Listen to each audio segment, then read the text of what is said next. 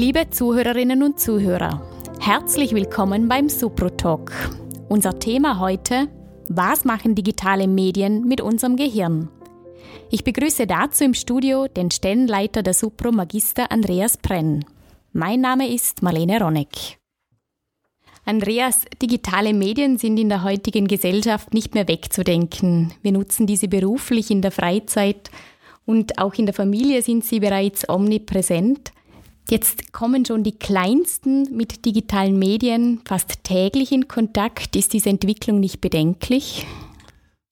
Das ist eine sehr bedenkliche Entwicklung, weil man einfach feststellen muss, dass digitale Medien, also Bildschirmmedien für kleine Kinder, für Babys, aber auch später nicht wirklich geeignet sind.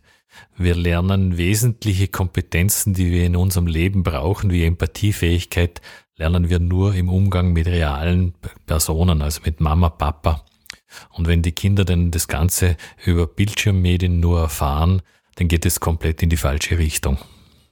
Jetzt ist aber so, dass die digitalen Medien einen besonderen Reiz ausüben auf Kinder, auf Jugendliche und sogar auch auf Erwachsene.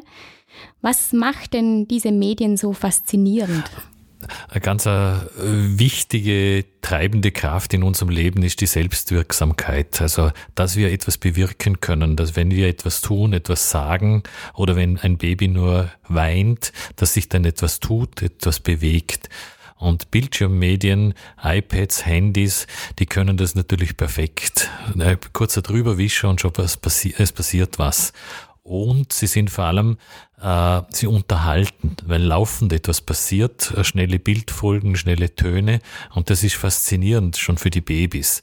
Gleichwohl es aber nichts wirklich Gutes, ihnen nichts Gutes tut, weil sie das Leben mit ihrem, wirklich mit allen Sinnen begreifen lernen müssen und das sind mit ihren Händen, mit dem Gesicht, mit dem ganzen Körper. Das ist ganz, ganz, ganz wichtig, dass wirklich Kinder, Babys bis zu einem gewissen Alter, ich würde mal sagen drei, vier, ihre Erfahrungen in der realen Welt machen und nicht in der virtuellen Welt. Andreas, jetzt habe ich dich vorhin gefragt, was machen digitale Medien so interessant? Und du hast mir bereits einiges dazu geschildert. Aber was machen sie denn eigentlich wirklich mit unserem Gehirn?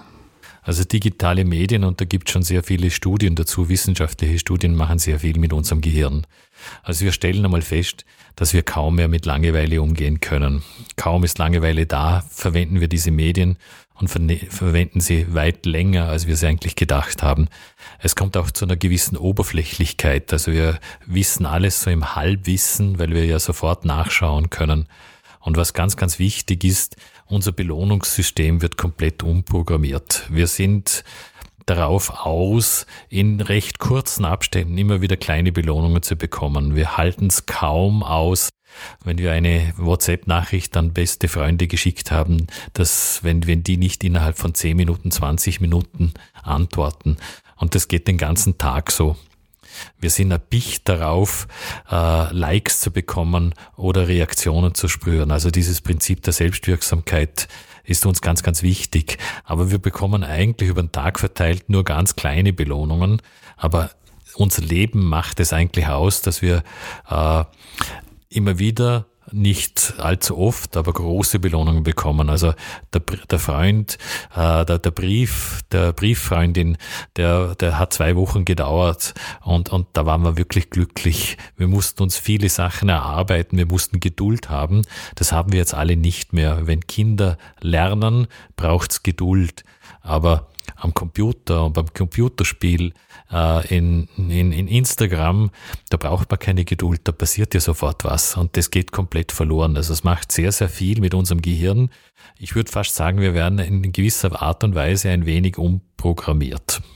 Was würdest jetzt du Eltern für Tipps geben, dass sie ihre Kinder medienkompetent erziehen können?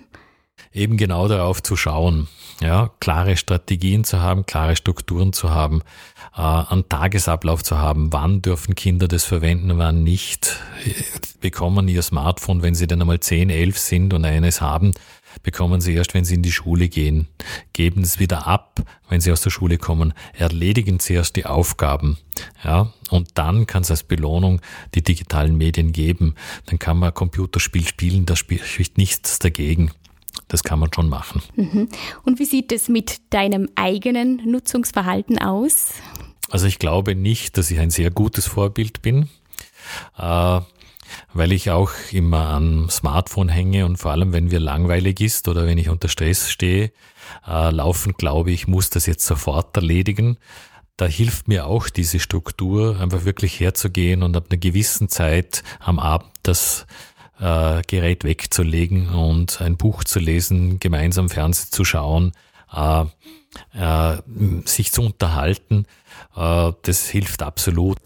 Es ist also sehr wichtig, dass wir uns auch lernen, wieder offline zu beschäftigen, dass wir uns auch lernen, mit uns selbst auseinanderzusetzen. Und ich glaube, wer das kann, hat mehr oder weniger die besten Voraussetzungen, einer digitalen Gefahrenquelle zu entkommen. Ich glaube, dass jeder Mensch für sich selber spürt, wenn es zu viel ist und äh, ob es noch passt. Und dann dagegen zu steuern können, bedeutet auch nicht süchtig zu sein, und das müssen wir halt öfter mal dagegen steuern. Äh, wie du sagst, offline sich zu bewegen, draußen zur Bewegung und ganz, ganz wichtig, Beziehungen wirklich zu pflegen im realen Leben und nicht nur über digitale Medien.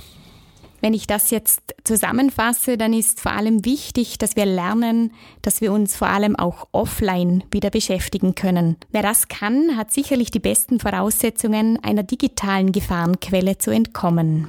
Liebes Publikum, in diesem Sinne möchte ich mich bei Ihnen verabschieden. Danke dir, Andreas, für das Gespräch. Ich bin kommende Woche wieder für Sie da. Ich freue mich, wenn Sie wieder mit dabei sind beim Supro Talk.